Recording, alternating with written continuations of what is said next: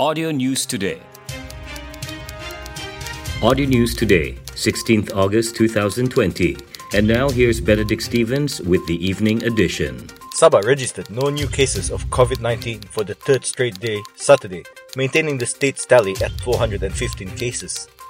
Prior to this, four cases were reported on August 12. Sabah Health Director, Datu Dr. Christina Rundi, stated this in her latest update of the COVID 19 situation in the state. According to her, 15 COVID 19 patients remain warded in the designated hospitals, with 392 having recovered. The death toll stands at 8. 273 people under monitoring are undergoing the mandatory 14 day quarantine at government facilities, with another 672 self isolating at home. On the dengue situation, Christina said 23 cases were registered in 7 districts to date. Tawau tops with 10 cases, followed by Kota Kinabalu with 7, Lahad Datu 2, and 1 case each in Tenom, Nabawan, Kunak, and Semporna.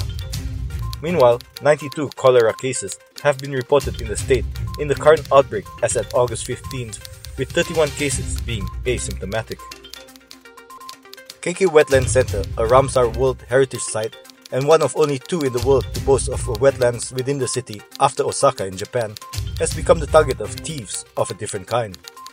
These thieves only want the belian or ironwood planks and pillars, which are 8 feet long, 4 inches wide, and an inch thick, that line the boardwalk which the public rely on to crisscross the area. Belian is a prized species of hardwood. Those suspected to have struck several times are squatters staying in the signal hill nearby, which was the target of public complaints of mushrooming squatters with only lip service of action from relevant authorities.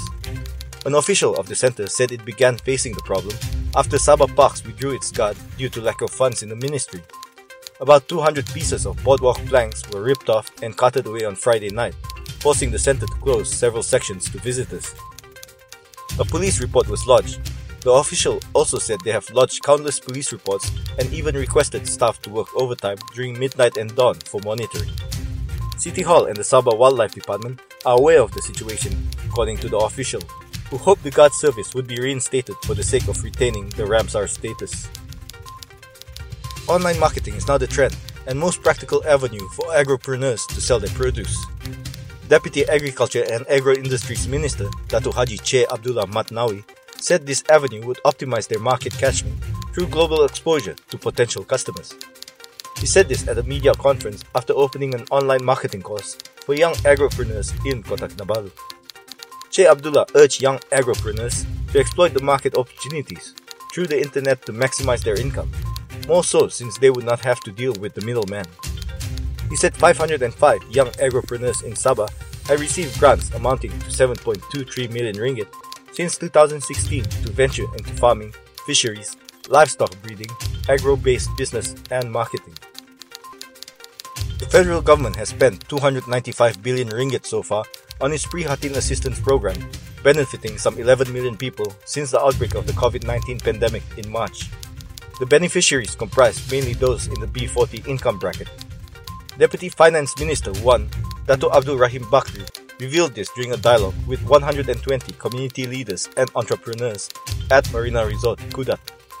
He said of the 295 billion, 250 billion comprised direct financial aid, 10 billion to assist the small and medium scale enterprise sector, and 35 billion towards economic regeneration.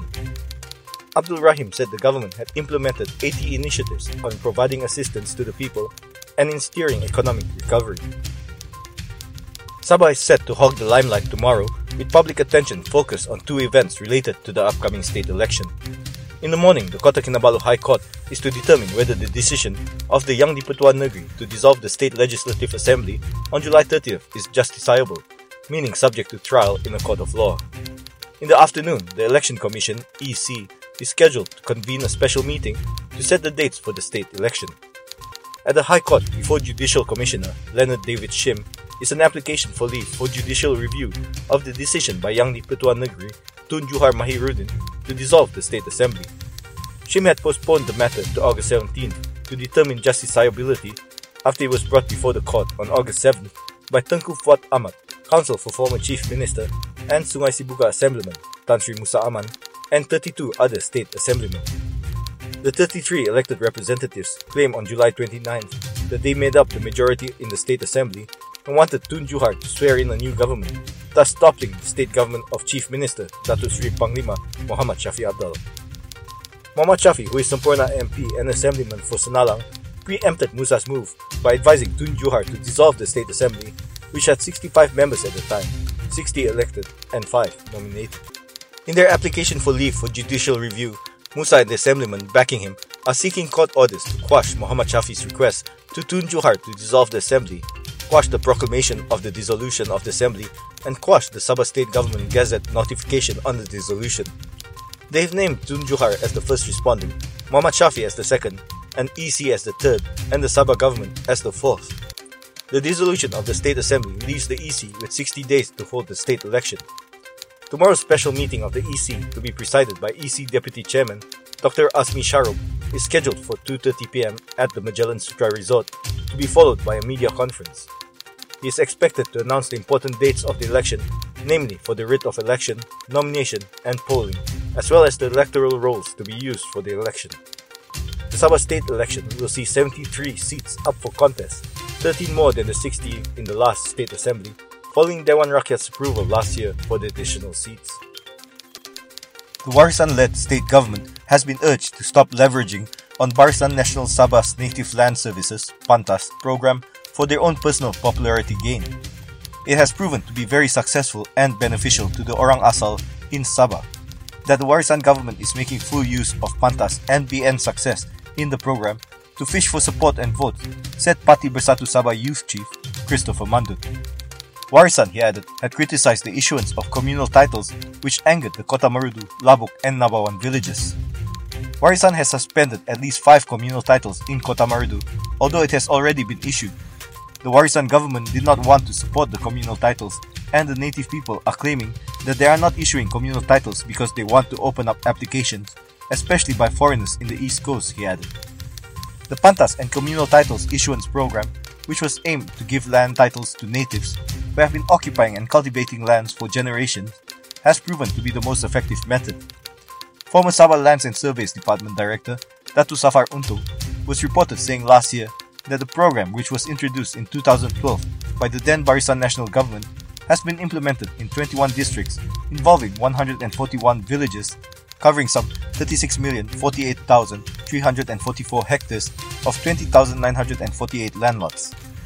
Mandut, who is also the political secretary to the minister in the Prime Minister's Department for Sabah and Sarawak Affairs, Datuk Sri Dr. Maximus Ongkili, said the program, with an allocation of about 20 million ringgit annually for Sabah, was an initiative pioneered by the then BN federal government at the request of Sabah and Sarawak leaders under the Sabah and Sarawak Bumiputra Technical Committee, which was jointly chaired by Ongkili and the then minister in the Prime Minister's Department, Datuk Joseph Entulu, through the Native Customary Rights Land Survey Program Coordination Committee. Today, the Warisan government is just taking credit over the works initiated by Barisan Nasional. This is a classic example of the Malay proverb, Lembu punya susu, sapi dapat nama, which means someone else is enjoying the credits of another person's positive efforts, he said. Mandut therefore urged the Warisan leaders to stop claiming that the Pantas program was an initiative of the Warisan government. In fact, the caretaker chief minister should stop using the customary land title grants to gain the people's support, especially now after realizing that the Warisan's popularity and support from the people are continuously decreasing, he said. That's the end of the news from Audio News Today, presented by Benedict Stevens. Audio News Today is produced by Audio Studio Works and distributed in partnership with Sabah Info. For more news, join us on Telegram, t.me slash Sabah Audio News Today. Audio News Today